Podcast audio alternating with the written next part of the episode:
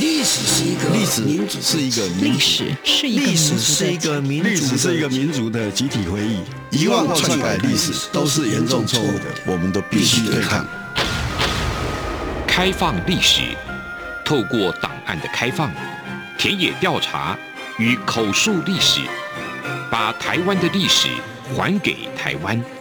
把台湾的记忆传承下去。历史原来如此。由薛化元讲述，欢迎收听。各位听众朋友，大家好，欢迎你继续收听《历史原来如此》这个节目。那么在这一届节目中，我们主要是跟大家一起分享战后台湾反对党运动的历史传承，特别是以一九五零年代一直到一九六零年的中国民主党的筹组啊作为主题。那在这一季的前十二集里面啊，我们可是把整个反对党的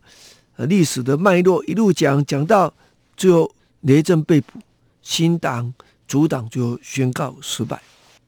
那在这个脉络里面，更重要的是新党的主党的失败这件事情，我们怎么样来评估一九六零年代的历史？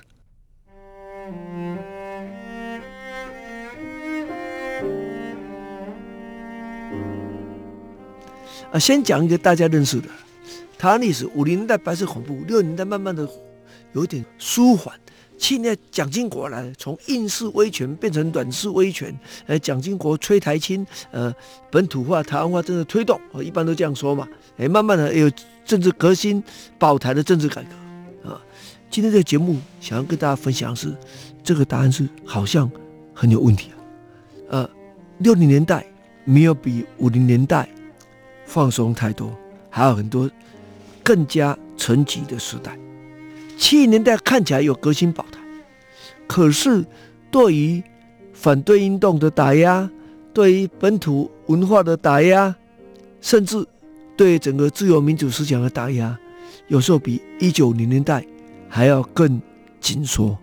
我倒说回来好了，你问我说为什么比一九零年代打压的更严重？一九七零年代末期。康宁祥是台湾党外运动很重要的领导人物，他的杂志《八十年代杂志社》决定要出《自由中国》的选集。哎，他觉得这个五零年代的，应该说当时国民党容忍过嘛，确实主要的台湾的当时的政治改革议题，自由中国都碰及到了。除了国会全面改选之外，所以这出了选集应该有助于推动这个民主运动。结果其中反对党问题那一本被查禁。也就是说，五零年代可以的言论，到七零年代有一些是不可以的。这不是特别的孤立了，有很多类似的状况啊，包括连某些学者的书，想要去印他以前发表的书，就也被插进啊，这也是有的。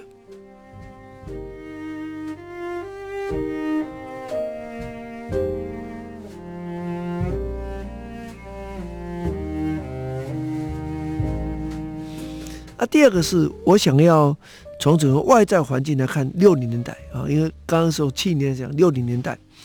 六零年代相对五零年代，我个人认为它是一个沉寂的一九六零年代，因为雷震案，因为中国民主党的筹组事件，宣告党禁，换句话说，反对党的筹组变成不可能，在一九六一年以后，全岛性的串联变成没有。这些都是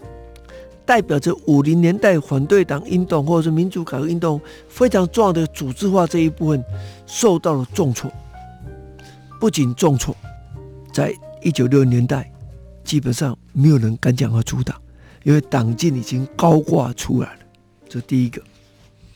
第二个是在五零年代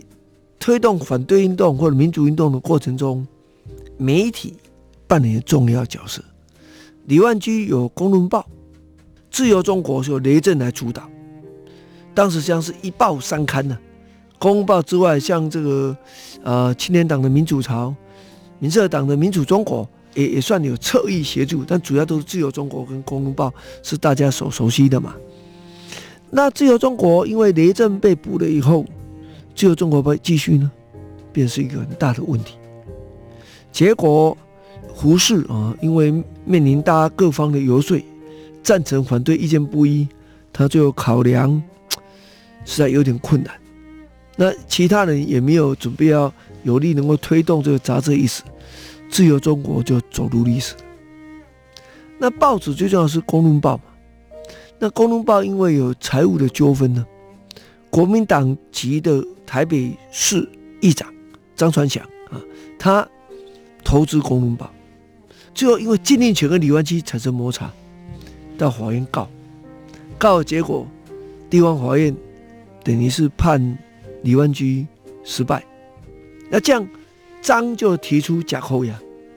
大家假扣押免除假扣押，你就要提更多担保金嘛，那时候。李万居必须筹两百万，在那时代，两百万是有非常大的数目。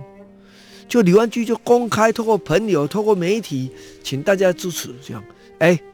有筹到钱了。这个国民党就做两个动作：一说啊，钱够了，大家不用了；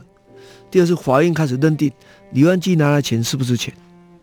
什么叫钱是不是钱？因为很多人拿现金，可是有时候没有现金，拿什么？拿政府公债，特别是八七水灾的公债。公债是政府保证兑现的债券嘛，十块就应该有十块嘛，何况利息，对不对？结果法院判决说，十块钱实际上市值只有两块，一打折，李万居就达不到提拨这个要对抗假扣押的这个保证金了，所以根本高等法院不用判决就加执行了。呃，李万居主导的《公文报》。就走入历史。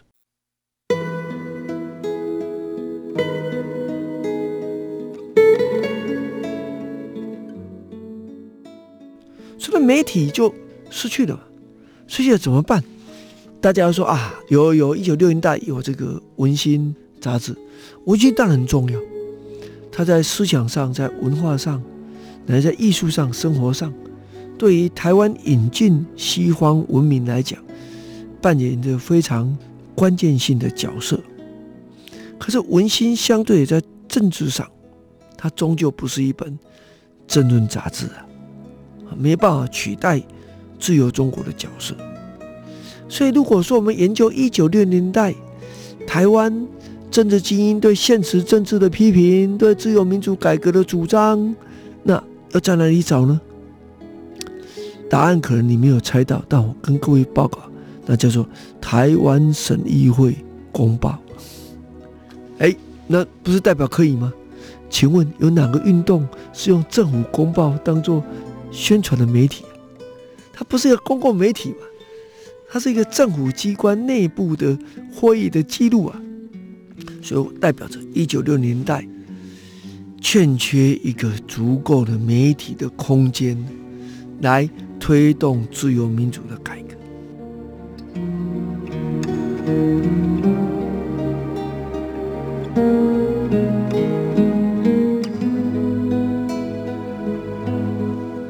更重要的是，相对于吴国桢以后，啊，历来有文人担任台湾省主席这个传统，从周志罗开始，开始有军方，在一九年代末期就开始担任台湾省的省主席。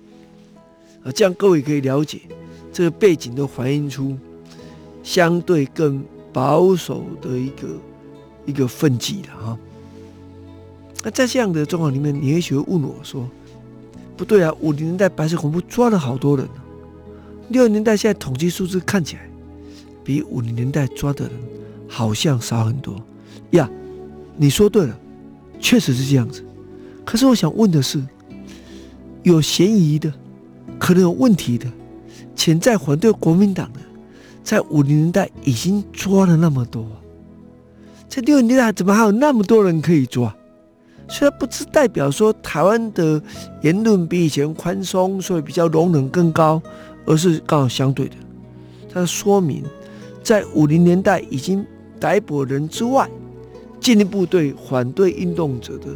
压制啊，跟这个可能的逮捕的工作。哦，这是一个很重要的一件事情啊。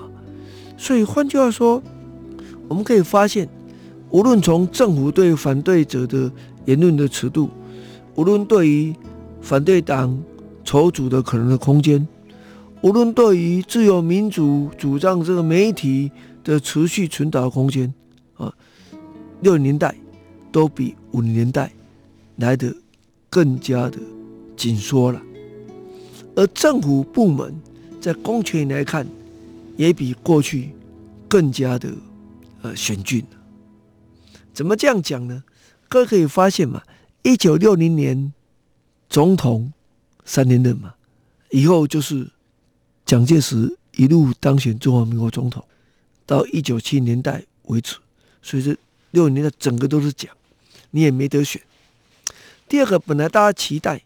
哎，蒋介石上任之后，是不是陈诚可能接班？那陈诚呢，来不及接班，呃，肝癌过世了。国民党内实际上就很明显就要蒋经国来接班了。那这个态势越来越明显，那蒋经国在政府部门扮演角色越来越重要。所以换句话说，党内这种透过诶接班的程序达成一定程度改革的这种契机。在一九六零年代，很遗憾，我们也看不到了。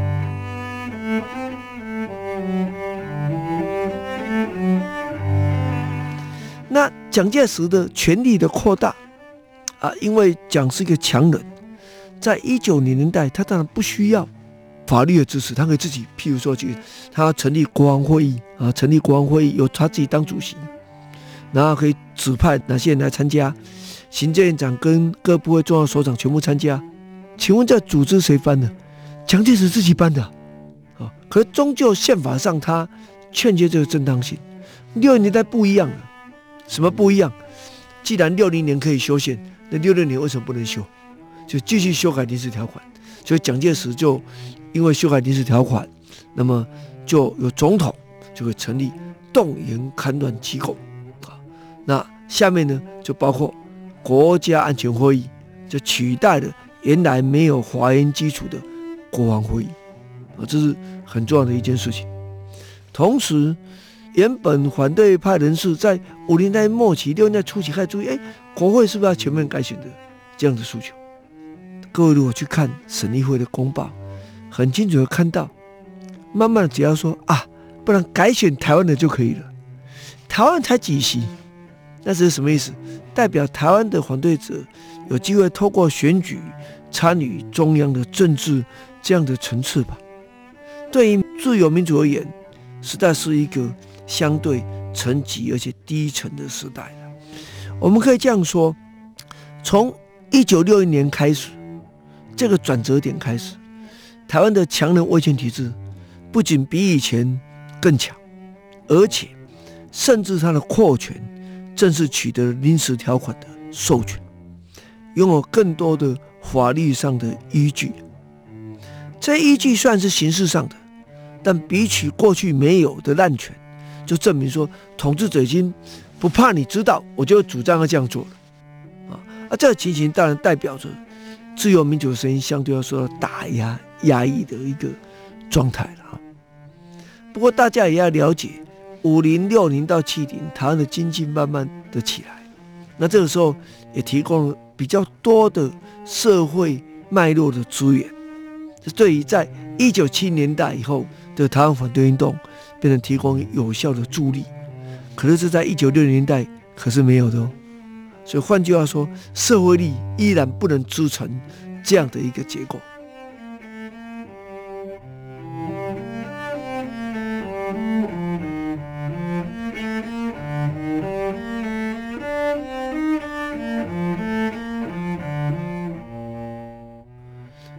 一九六零年代，非常遗憾的，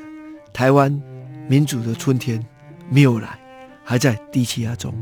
谢谢你收听这一季的《历史原来如此》这个节目，